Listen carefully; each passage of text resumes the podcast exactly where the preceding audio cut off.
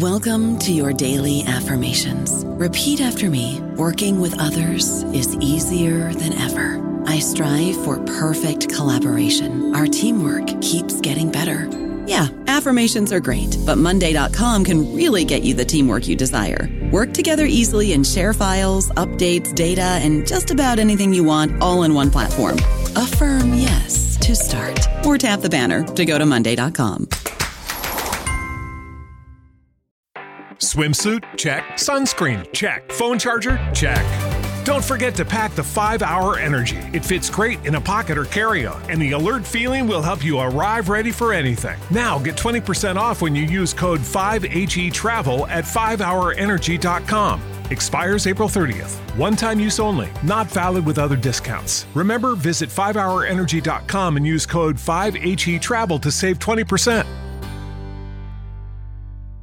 Hello, everybody. This is Marshall Poe. I'm the editor of the New Books Network, and I'd like to tell you that we have a new and improved website. It has two new features that we think you'll love. One of them is a vastly improved search engine, so that when you type in keywords, you'll get a bunch of episodes really quick. The other is the ability to create a listener account. And in that listener account, you can save episodes for later listening. So you can create a kind of listening list. We think these features are neat, and we think you'll enjoy them. Please visit the site today. Welcome to the New Books Network. Hello, everybody, and welcome back to New Books in Middle East Studies. I'm James Dorsey, the co-host of the channel. Today, we'll be talking to Peter Oborne about his new book, The Fate of Abraham: Why the West is Wrong About Islam. Peter's book is as much a history of U.S., British, and French relations with Islam as it is about a relationship that was almost doomed from the outset, not because of inherent problems with either the essence of the West or the essence of Islam, but because of prejudice, bias, and certainly in the 21st century, politicization and weaponization of religion on both sides of the divide. As we will see, many of the Western and non-Western policy assumptions about Islam echo past fears and prejudices and debates that have fueled a widening gap and Islamophobia. Peter Oborne, welcome to the show. It's a real privilege, James. It's a pleasure to have you. Coming to write this book was a journey, given that it involved moving away from the precepts of a military family and an elite private school education that initially steered you towards conservative media and conservative politics. To be fair, attitudes towards Islam, as discussed in your book, were not the only thing that persuaded you to take a step back. Ultimately, if I'm not incorrect, you left the Daily Telegraph because of its reporting about HSBC and tax dodging, rather than its stance on Islam. So tell us about the journey that you made. I thought it was very important at the start of the book to explain why I was writing it, which is why I dwelt for a little bit on my kind of establishment credentials. As you say, come from a military family, went to Cambridge University and one of Britain's, what we call public schools in Britain, actually private schools, of course, and very much brought up in the sort of British military political establishment. By the way, I don't think I've been myself on an intellectual journey. I think I'm the same conservative that I always have been. One of the big theses about this book is that it's conservatism which has gone on a journey. That explains neoconservatism has captured political and intellectual discourse first in the United States and now in Britain. And actually is a departure from the sort of conservatism which I believed in and still do.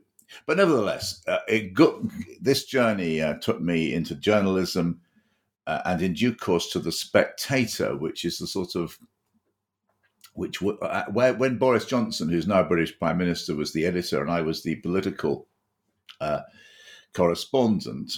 And we had a very sort of liberal... We were a liberal conservative paper. Boris Johnson wasn't the quite sinister creature he has become as British Prime Minister at all. He was a sort of optimistic, jolly, multicultural, highly intelligent and gifted writer. And we saw ourselves as a sort of, I think Boris used this phrase actually, we're a journal of manners more than a journal of politics. And this, all the terrible things, and I think terrible is becoming the right word in Britain now, that all came later. It was a very eclectic paper at the time, representing Burkean. If it represented any conservatism, it was Burkean conservatism, a generous conservatism, conservatism which understood that Britishness embraces all sorts of different identities. You can be British and Scottish and advocate for Scottish independence. You can be, there's a wonderful rich heritage of immigrants coming for millennia. Just think of that fabulous generation of Jewish emigres to Britain, fleeing Nazi Germany before and after World War II, and so on. So it's a very complex identity of Britishness, but it allows everyone to have a home within it, and that, of course, includes Muslims. That was the kind of that's what I thought. That's what the Conservative Party, to a very large extent, was when I started to report politics. And I'll move on to why I came to write the book. At the time of 9/11 and then the Iraq War, and then the atrocity of 7/7 in London, the bombings, at the same time, there was a sort of almost militant misreporting of Muslim issues and of Islam. And it distorted the truth, and I didn't like it. It was the opposite of wise. It was shrill, and it was an attack on a minority. And that's another reason why I emphasised my conservative background, is because I believe in sticking up for minorities. I believe in sticking up for the underdog. That's a deep thing in Britain for me, and part of what I understand Britishness to be. Thank you. All of that comes indeed very clearly out in the book. And if we start turning to the book, perhaps we can start with looking at the history of British and French approaches towards Islam and its place in society and in the country. And those approaches were very different. In its colonial days, Britain still envisioned a multicultural empire, while France sought to make its colonies French, nowhere more so than in Algeria. How much of that is the result of very different encounters with Islam from the outset? And how does that impact domestic politics differently until today in Britain and France? It's such an interesting question. If you look at the French experience, it starts with Napoleon. Well, you can take it, of course, back, and I think it's rather important to do this, actually, to the victory over the Muslim armies in 1732, Charles Martel, and that is part of the French national myth now, taught in schools. And indeed, Gibbon says that if that victory hadn't happened, the call to prayer would be held in Oxford colleges, etc.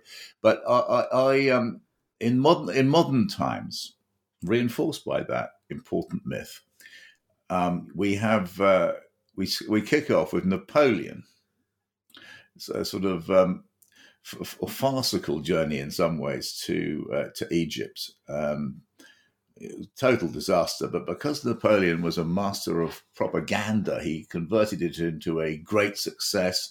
It was a very early enterprise in liberal imperialism. He brought with him all sorts of scholars, and actually he engaged in a much richer way with the local traditions than the next enterprise, which was 1830, the invasion of Algeria, which was a terrible event and inaugurated an era of settler colonialism.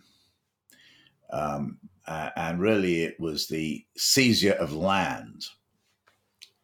When the European empires seize land, that opens the way to genocide and ethnic cleansing, as it did in the Midwest United States with the native Indians, very much of the French, British and Ireland at an earlier point in our history, and the local Muslim population was really offered the choice between surrendering their Muslim identity and becoming French or being treated as barbarians.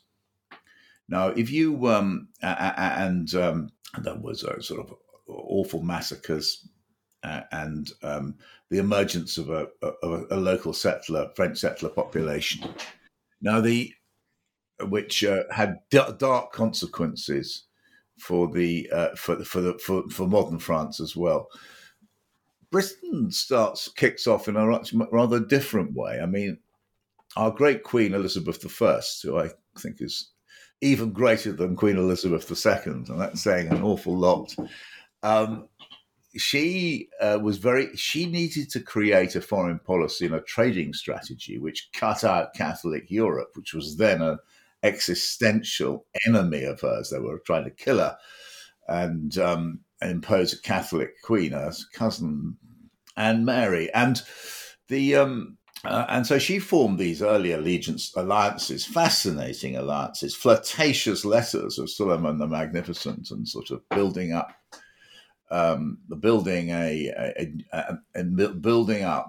relationships with Muslim powers, both in North Africa and in Turkey and beyond. You find Britain's going to Aleppo at quite an early stage. So, and this is a trading relationship which carries on defining an awful lot of what Britain was doing, even when Britain started to, without meaning to acquire an empire, it didn't seize the land.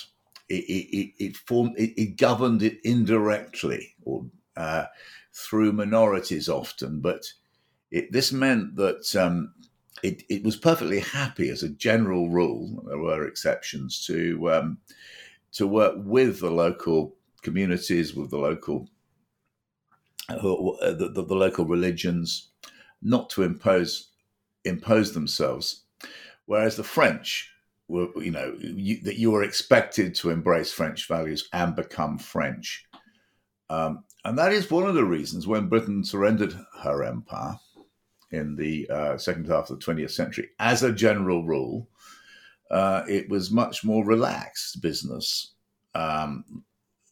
And of course, there were terrible things happened. Think of partition, but in India. But it was whereas in France they fought Algeria fought that terrible war of independence, which has a massive legacy in France today, because the settler population of Algeria, which fought against independence and then came to France and is sort of the source of Marine Le Pen's and her father's, it's a source of a lot of the far right in France now. And likewise, the Muslim population of Algeria, a lot of whom were obliged to come to France to seek jobs, and they are the basis of that. Also come from Algeria, and they bring with them their own legacy, and awful things have happened on the French mainland as well as in Algeria. There was that. So it's very, it's a very dark legacy, much more benign in Britain. So the multiculturalism of the British Empire came to Britain after World War II.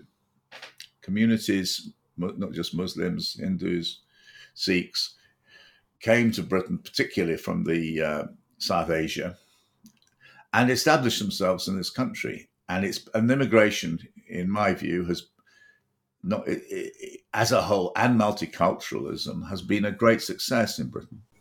In many ways, that sort of anti-Muslim sentiment, if you wish, was accelerated, obviously, by 9/11 and was sharpened when Islam sort of succeeded communism as the enemy. It also led to a redefinition or a definition of what, or an expansion of what a bad Muslim constitutes. Interestingly enough, you in the book also trace the notion of a bad Muslim as going back to Aladdin, the Middle Eastern folktale figure. Perhaps you can draw that sort of history of the notion of a bad Muslim and tell us in what ways and with what consequences the definition of the bad Muslim expanded post 9/11. Yes. So if you look at the back end of the British Empire in India, the British governing class did pursue a strategy of divide and rule. And there were good Muslims, were those Muslims who, and indeed good local, good Hindus too, who accommodated themselves to British rule. Bad ones were those who tried to get rid of the British. And they were respectively, the moderates were the good ones and extremists were the bad ones. They were extreme. And I was so interested in this word extremist because it's now become a scare word about Muslims generally, that I did a search for it, of the use of it in the House of Commons, Hansard of parliamentary debates. The first time you came across this term was used by Viscount Hemsley, tragically died. We're talking, I think, 1912. He died on the Western Front 5 years later. But he stood up and said extremists, these women who wanted the vote, which he disapproved of, he said these were extremists who wanted to have the vote against moderate women who realised their place in society.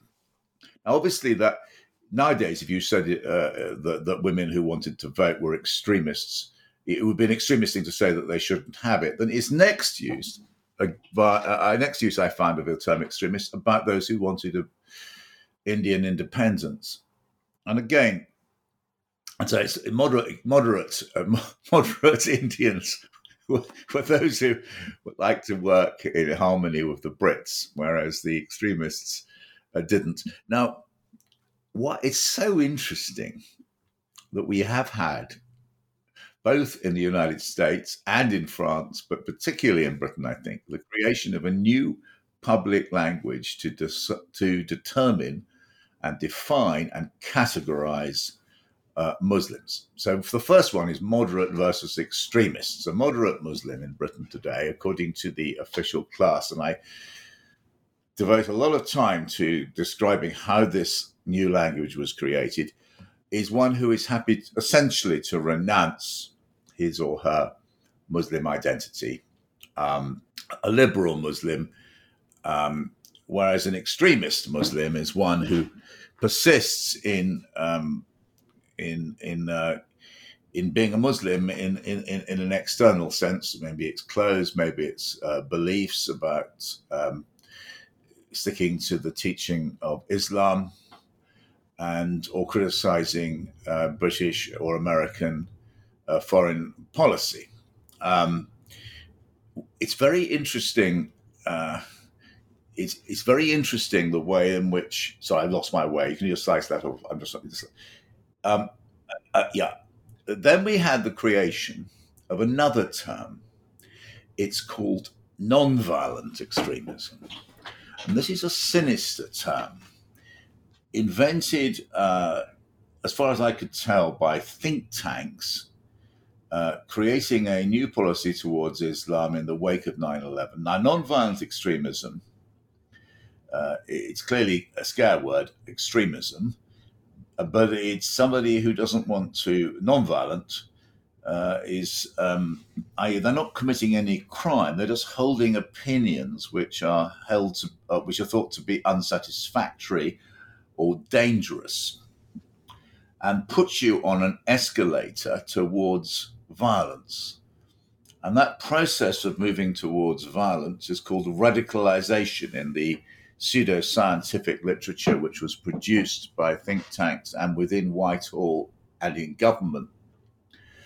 In order to define this journey, which allegedly Muslims go on if they start to, if they start to become rather too religious, pray 5 times a day, start to show an interest in going to mosques, possibly look at, get excited about the cause of the Palestinians, etc. And so this is this has emerged, and it's frightening to me. It's very profoundly un-British, and that is thought crime.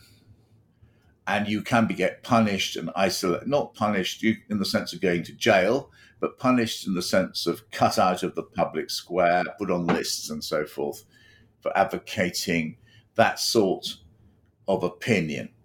They also invented, and this is something called British values. This has become a major part of the official government analysis of Muslims. If you adopt British values, you're a good person, a good Muslim. If you're against British values, you're an extremist. Now, if you look at the definition of British values, it says things like tolerance. You support tolerance, freedom, free speech, etc. And there's nothing actually specifically. First thing to say, there's nothing specifically British about this. I mean, all sorts of people around the world, countries support these things, and also something very un-British about the idea of British values. Nobody has ever. These are all ideas which, something very un-British about the idea of British values, because Britain has always been such a generous place. It doesn't demand that you think in a certain way in order to be British. What you're talking about here is values of coercive liberalism, because these are values which are incompatible with unorthodox beliefs, particularly religious beliefs in a secular society. So they are, although the legislation and the way they're used doesn't say especially that Muslims don't abide by them, it's quite clear from the underlying usage of the term that this is aimed at Muslims who don't adhere to British values. So it's a term which has been constructed to pillory or to isolate a significant minority of our fellow citizens. And I think it's an extremely troubling usage. It's also, ironically, and it's so applied in such an invidious way. For instance, 2 out of the last 3 British prime ministers went to a school called Eton, which does not permit women. Now, that is in clear infringement of the tolerance embedded in the concept of British values, but nobody will ever accuse David Cameron or Boris Johnson of being un-British, or in that matter, Eton. But for Muslims Muslim schools which maybe separate boys and girls in different halves of the class, this is a great infringement against the British values. So it's used in a very selective way in order to pillory a community, and also then becomes the basis for what we in Britain it's the prevent strategy, which means that if you don't adhere to British values, particularly inside schools, you're likely to be picked up and put on the so-called prevent program, suspected of becoming radical. Many Muslims feel, and I completely sympathize with them, that they are living in something increasingly like a police state. In the book, you just talked about the role of think tanks in this whole process. And in the book, you describe in some great detail 2 of those think tanks. One is Quilliam The other is the Policy Exchange. Tell us why you saw them as being so important. Yeah, first of all, I'll talk about Quilliam, which is important because in the aftermath of 9/11, intellectuals on both sides of the Atlantic looked back to the aftermath of World War II, very explicitly and deliberately looked back at the Cold War, when we had created a security architecture to fight communism, but also an intelligence architecture. And the CIA wondered how to use soft power to fight communism, and that was by creating a kind of a school of a kind of approved social democrat who was regarded as being acceptable to the United States, as against a sort of straightforward Soviet supporter. In order to encourage these sort of soft communists, you might call them, enormous amount of resources in terms of propaganda and money and intelligence was devoted to creating a series of what appeared to be kind of legitimate civil society organizations, but were actually funded by the CIA. And the same thing happened in Britain. The same kind of organizations were set up. Many writers and intellectuals all around the West, and indeed the rest of the world, were implicated in this. I have my mixed feelings. It was secret and it involved deception. But equally, the Soviet Union was a genuine existential threat to the West. You can't say the same. And so they went. And so when the Cold War ended, all these organizations were closed down. But when after 9/11, they were set up. The policymakers in Whitehall looked back at what had been done at the start of the Cold War and set up similar organizations. Now, Quilliam is one example, quite an important one. It was set up by two or three former Islamists. Islamist is another manifestation of the new language. It's a sort of scare word for Muslim, in my view. It doesn't have a lot of other meaning.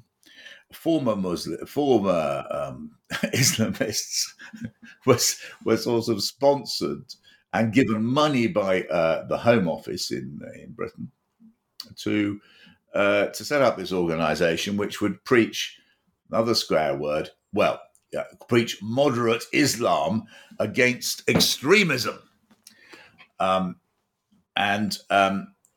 of the way they and I did some research. Part of the way they interpreted their job was to send a list of dangerous extremist Muslims to the Home Office, Muslims who, or Muslim organisations who should be treated with suspicion and put on kind of secret blacklists. In effect, this takes us into a sort of McCarthyite world, where Muslims who are politically active in a way which is deemed unhelpful by the British state suddenly are on lists and denied access to all sorts of things without even knowing about it. Whereas another category of good Muslims who are officially sponsored, given money and given access to the public space, particularly organisations like the British BBC, they find themselves often on a very privileged forums where they can put out the moderate Muslim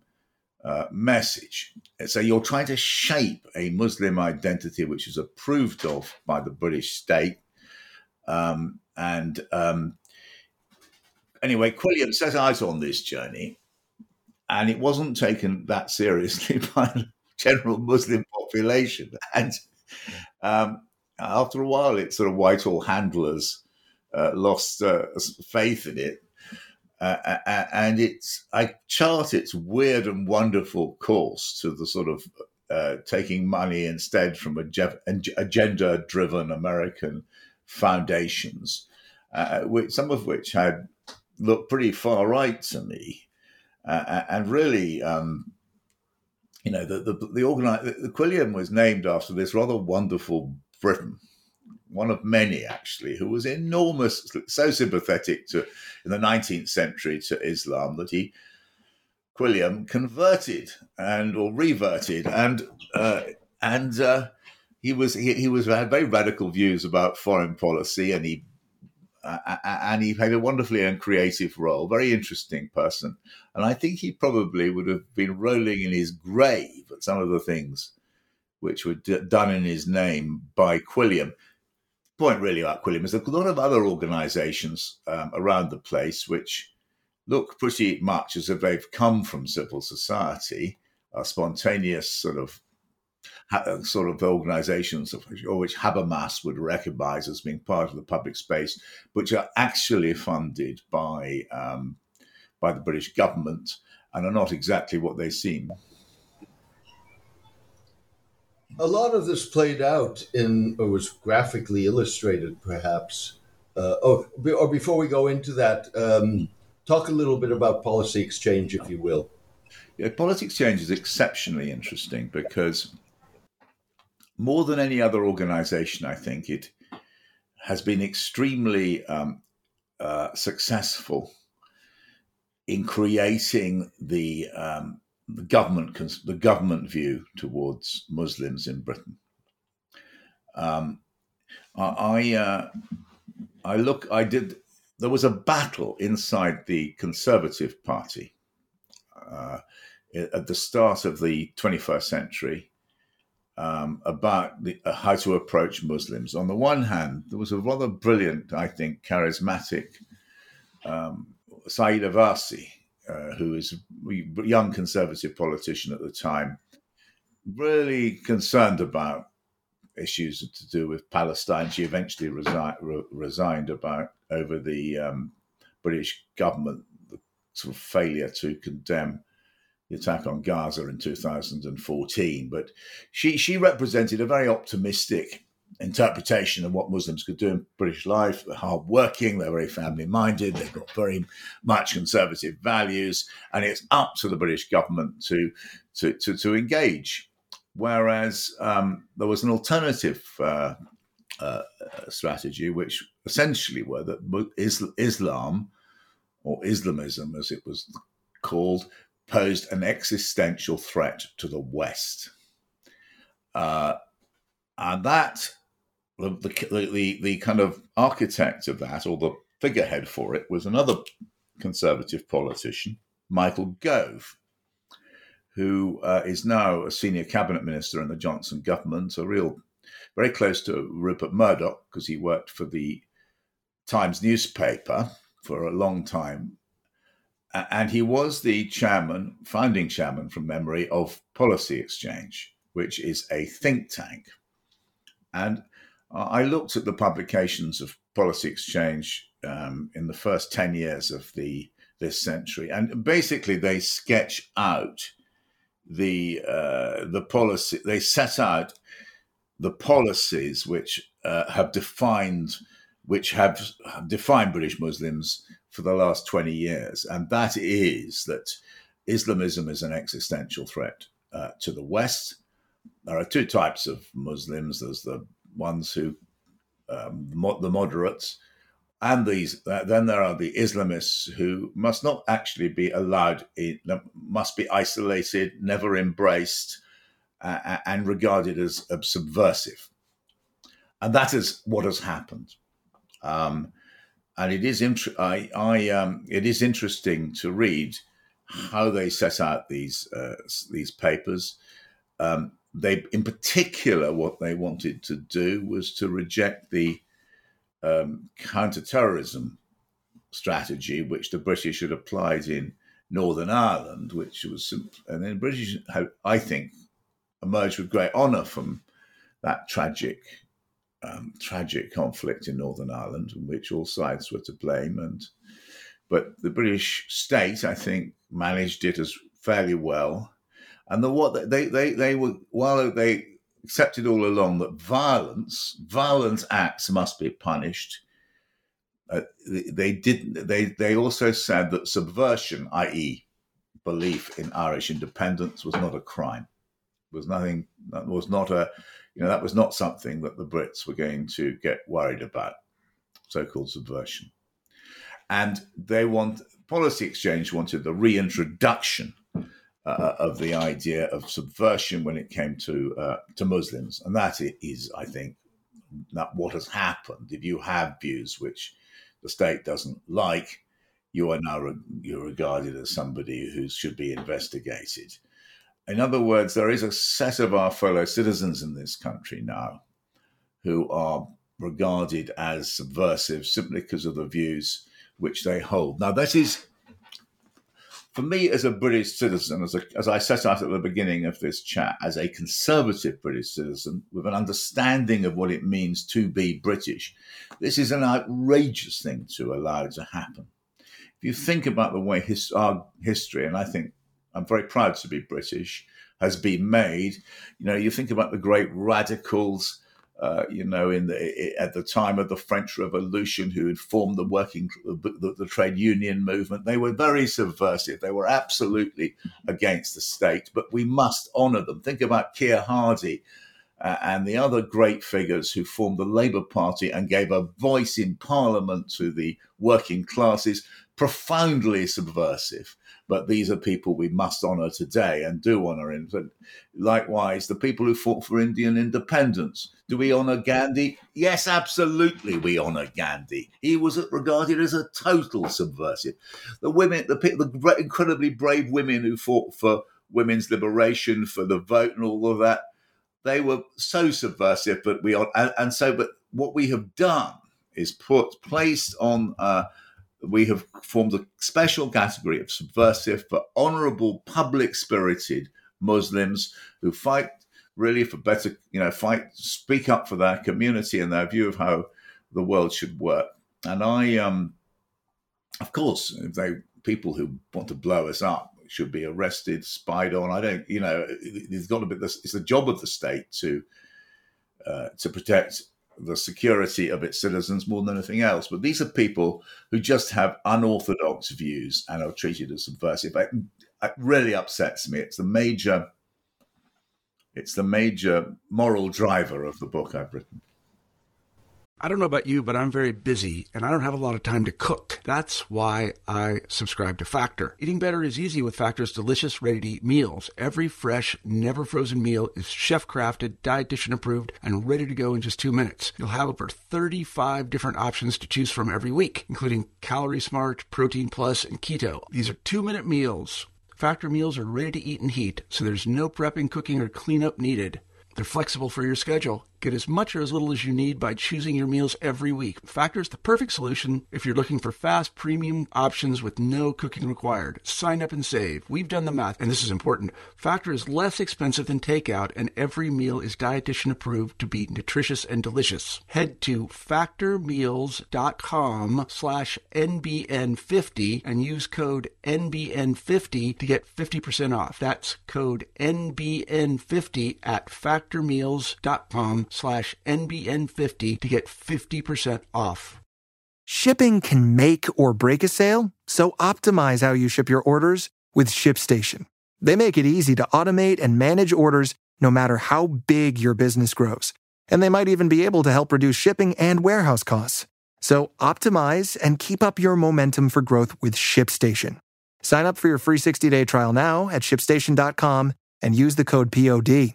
That's ShipStation.com with the code POD.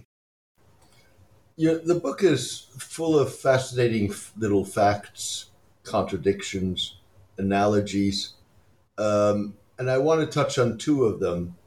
One of them, the first one is, you basically note that the British public didn't display a lot of interest in colonial affairs, certainly in the first part of the 20th century. But its rule over a large number of Muslims did impact debate and policies in Britain itself. And for example, it was one argument that was used against lowering the voting age of women from 21 to 30. Oh yes, I just thought that's Colonel Applin, isn't it? We discovered him speaking in Parliament. He was, I think, he was a fairly gruesome character, Colonel Applin. But he was, whether we're wanting to reduce the age of women from 30 to 21. He issued, I think he'd been a policeman in Borneo, hadn't he, actually? He's getting this thunderous denunciation of the damage this would do to the 400 million Muslims or so who were under the British Empire. They wouldn't like it a bit. And he gave this as a reason for not. It is interesting, though, isn't it, how the women question is emerging there and being framed by an imperialist. I found that absolutely fascinating. I also did find fascinating the comparison that you drew between the contemporary demonization of the Sharia and the demonization of coffee in the 16th century. Yes, the coffee was which was of course brought to the West by to Britain by Muslims and was meant to cause all sorts of immorality and of course feed into the demonization of Muslims as sort of irrational, lascivious, and so forth. Let's move for a moment to the United States, which obviously also is a big part of your book. And perhaps we could start chronologically with the place of Islam and of black Muslim slaves in American slavery. First Muslims came to the U.S. about 400 years ago as slaves. And yet, until the 9/11 attacks, their influence on U.S. politics and culture was marginal. There were no question that there were millions of Muslim slaves were part of that dreadful passage from Africa to the United States, what is now the United States, in the 17th, 18th centuries, and many perished, and their stories are almost entirely unrecorded. But I tell you what I think is important, and I realized is the importance of the Holy Bible in the construction of the American national consciousness. You know, the Pilgrim Fathers, they believed really that they saw themselves, didn't they, as the Jews entering the Promised Land, and they were the elect people, and this affected very deeply, I think, the way they saw the native Indians they encountered. And this fed on into the way in which they eventually, when Americans met Muslims, first of all, in their first foreign war against the Barbary pirates in the back end of the 90s, well, just after the War of Independence, when suddenly the American shipping didn't have the protection of the British Navy, and they were subject to the Barbary pirates, and they had to deal with them. And the Barbary Wars have been written up since, and were seen at the time as the clash of civilizations between these barbaric savages, i.e., Islam, and the noble Christian religion. And actually, you can see that same narrative emerge in the way the Barbary Wars were published. So when the neocons really get going, launching a series of wars against Muslims at the start of the 21st century, and then the second, after the Barbary Wars, we then have another long period of silence about Muslims until the war in the Philippines at the back at 1898. Now, there's a substantial, although this war was basically created by the decaying remnants of the Spanish Empire, which had owned the Philippines. But in the southern Philippines, there were the so-called Moros, who was a very ancient indigenous since been there for hundreds and hundreds of years, well before the Spanish. The Moros have come there with Arab traders 1,000 years earlier, and they occupied the southern islands. And when the Americans arrived, the soldiers had come from 3 decades of fighting the native Indians in the Midwest. And they'd seen the native Indians as subhuman, not part of the sort of they weren't American citizens. They were just savages to be killed at will. Treaties entered into them to be broken. Something like it. James, do we think it was a genocide of the native Indians? Would you call it that? I'm hesitant, but it's just hesitant because I haven't looked at it that closely. I mean, yeah, I mean something like and that. I also, you know, I think there's a distinction between genocide and mass murder, or mass extermination. Let's call it mass murder. And so I'm very genocide. I'm very. Let me put it differently. I think the word genocide is often too liberally used. I completely agree with you. So let's say mass murder, but lots and lots of barbarous atrocities, and certainly what people call ethnic cleansing, either lands were taken from them. And the Americans treated the Moros along those lines. They weren't recognized as being human beings, although one or two of them were brought back as exhibits to the United States at various fairs. And so that is the relationship between the United States and Islam and Muslims for the first 200 years or 150 years after 1776. You then do get quite a lot of Muslim emigration from the collapsing Ottoman Empire, from Syria and Lebanon. And those populations quickly abandon their Muslim identity. And then I think in the start of the post-war era, you have quite a post-Second World War era, you have quite a benign relationship between the United States and Islam. It's a very happy period. And this is because led by Roosevelt onwards, American presidents realized the importance of oil. And so Saudi Arabia suddenly becomes of enormous importance. The United States takes over from the Britons as the power in the Middle East. Lots and lots of Muslims from these countries, Middle Eastern countries, flock to U.S. universities. Among them, of course, Qutb, the great ideologist who inspired. What? Yes. I'll say that again. Among them, Sayyid Qutb, who was picked, I think, probably by the State Department to go to American university. He found he didn't like America. He was repelled by the commercialism, the consumerism he saw, and then went back and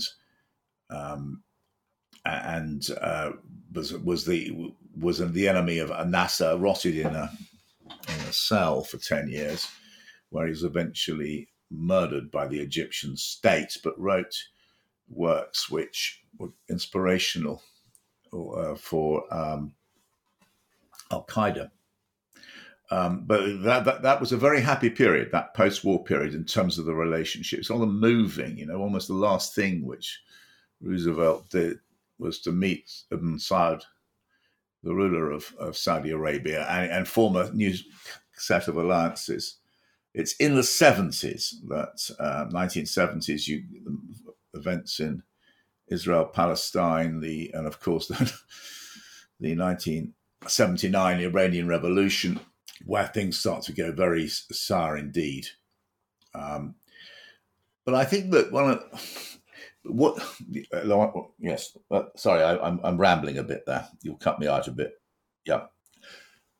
What the Americans did do, though, which caused huge problems for the future, was set in motion a set of relationships with Islamic states, which were fundamentally anti-democratic in nature. One of the most terrible events of the early post-war period was the CIA MI6 arranged coup d'etat against the Prime Minister Mossadegh in Iran, because he started to take the unpopular view, as far as the West was concerned, that Iranian oil should actually belong to the Iranians. And that led to the removal of a democratically elected leader of Iran who believed in all the values which we say we believe in, i.e. freedom, parliamentary democracy, rule of law, etc., and replace him with a dictator, the Shah of Iran, who ruled for 30 years, using American arms, secret police, total brutality, and opened, so naturally the Iranian people started to form an unhappy view of the of the United States, and that was part of a series of such relationship where America forms alliances with Saudi, the Gulf states, with effectively despots who absolutely crack down on any sign of freedom of speech, democratic activity, public gatherings. And we in Britain, we in the West, we above all the United States are on the sides of despotism against democracy across the Middle East. And the legacy of that is utterly terrible. And it has to be said that this bears a serious responsibility, this systemic pattern of alliances with dictatorships, for the rise of Al-Qaeda, because the logic of people who wanted to be democratic was that we should form parties, we should challenge despotisms democratically, but if you did that, you became an enemy of the state. You also became an enemy of the West. You were deemed to be a terrorist, you were locked up, you were tortured, and Al-Qaeda, and nascent Al-Qaeda as it emerged, says, look, the West will never tolerate democracy, don't be ridiculous. And that has provided an ideological justification for the terrible things which Al-Qaeda and ISIS have done. All of this, and then particularly 9/11, is brought forward in the United States, but also elsewhere, a sort of a new whole crop of evangelical and atheist Islamophobic thinkers. Talk to us a little bit about who they are and what impact they have. Yeah. It's when, after 9/11, the United States goes mad. I think that's the only, probably it always was mad. You get a dialogue about Muslims, which is kind of off the scale crazy. It's a huge amount of money to be made by talking absolute nonsense about Islamophobia, about Muslims.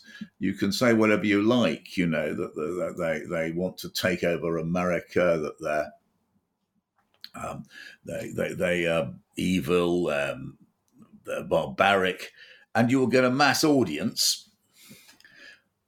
What made it more dangerous was several different forces came together to make this argument and were very, very powerfully effective when it came to convincing US presidents.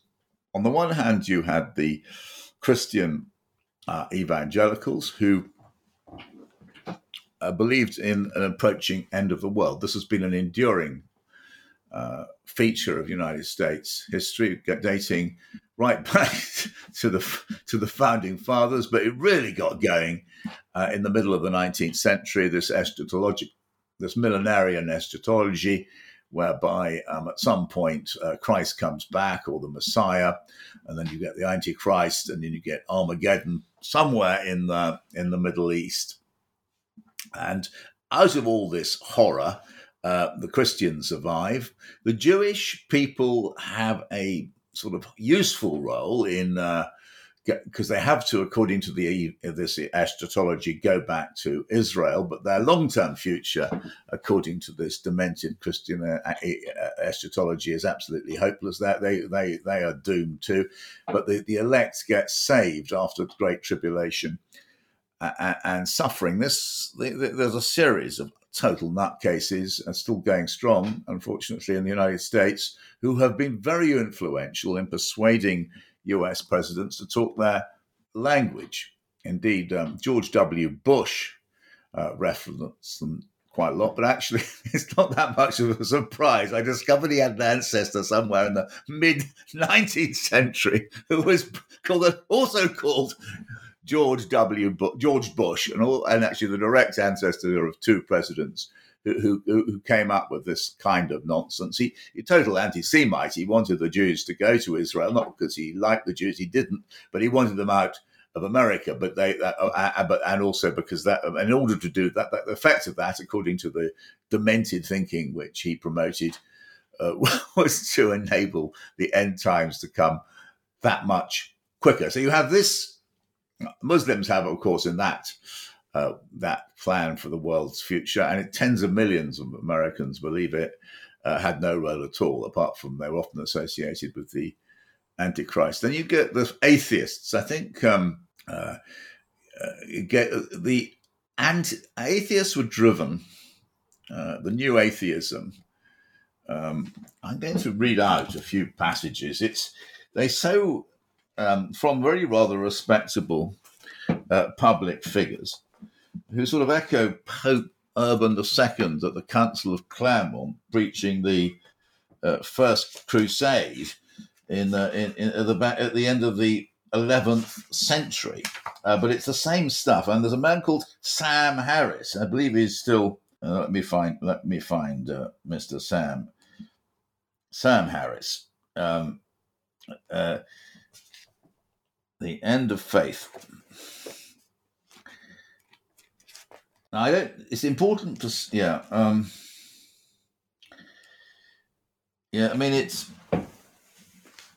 important to say about atheists like Sam Harris or his sort of ally, the British public intellectual Christopher Hitchens, that I think they do dislike all religions. It isn't just Muslims who they dislike. They think that Christianity is a disaster, but I think that the environment of the time enfranchised them to go after Muslims in particular.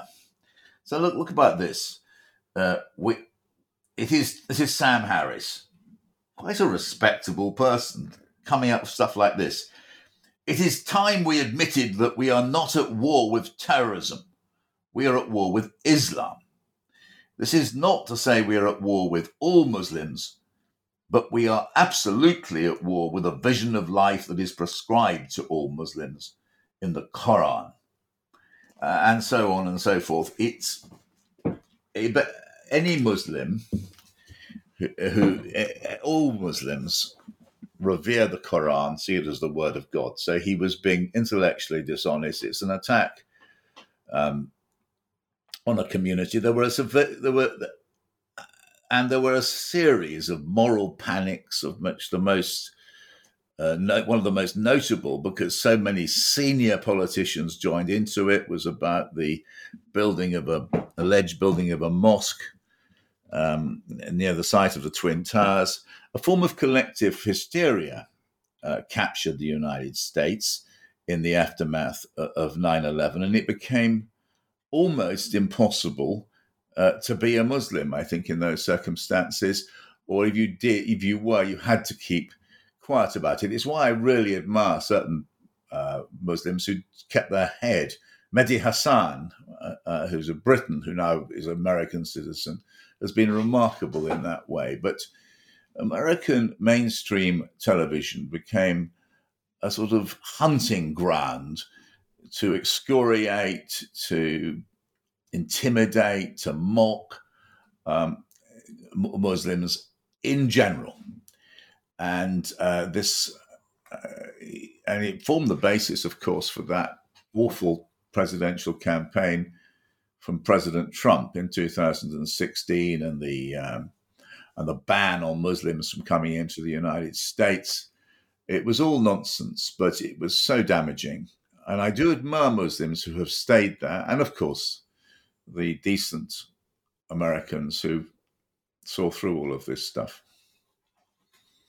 John Esposito, the professor at Georgetown University, is another person I think has spoken, as you have, James, kind of talked sense here and been a redress. But you've been minority voices. And because you've often in academia, you're sort of, you know, you're put into they would they say that, wouldn't they category. You're members of the liberal elite. Right. Peter, unfortunately, the clock is ticking.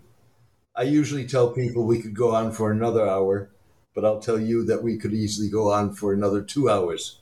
Unfortunately, time is running out. However, before I let you go, tell us what you are working on now and what your next project will be. James, I feel I can't leave this project. There are so many things which I have discovered in the course of researching a book. As you know, when you write a book, it's an amazing journey, isn't it?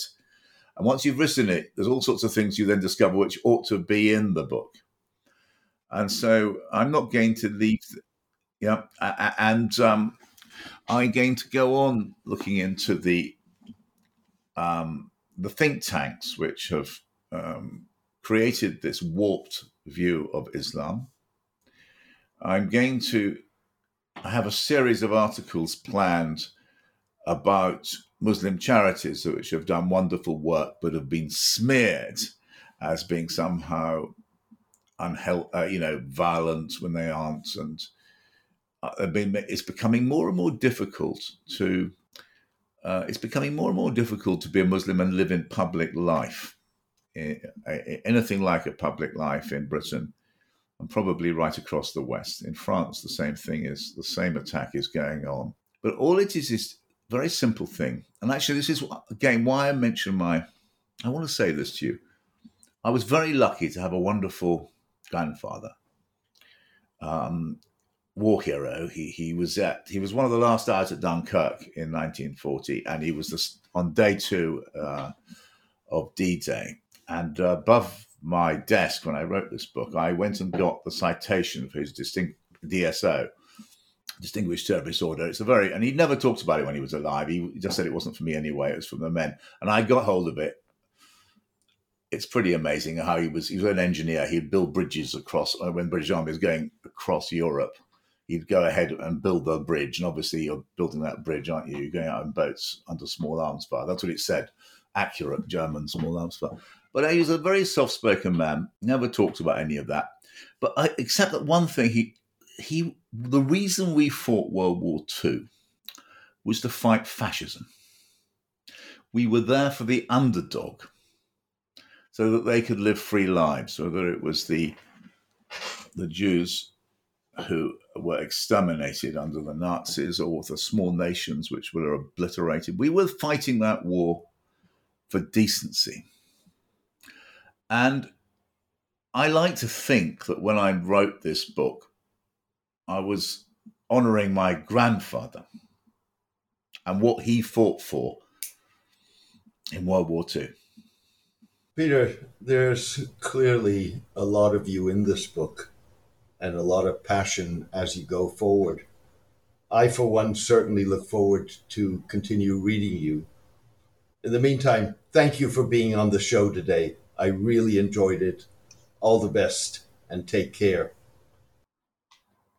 It's a real privilege to come on your show, James. I love reading your book about football, by the way, in the Middle East. I learned so much from that because it's sports history is such a fascinating subject, and you learn so much through sport about. I read a book about Basil de Oliveira, the black cricketer who was not allowed to play cricket. Well, not allowed to play first-class cricket in apartheid South Africa, and his amazing journey to come to England. Sports is a phenomenal prism.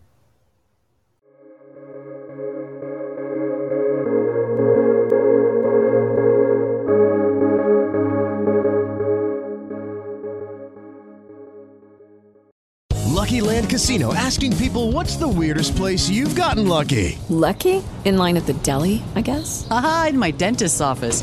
More than once, actually. Do I have to say? Yes, you do. In the car before my kids' PTA meeting. Really? Yes. Excuse me, what's the weirdest place you've gotten lucky? I never win and tell. Well, there you have it. You can get lucky anywhere, playing at LuckyLandSlots.com. Play for free right now. Are you feeling lucky? No purchase necessary. Void where prohibited by law. 18+. Terms and conditions apply. See website for details.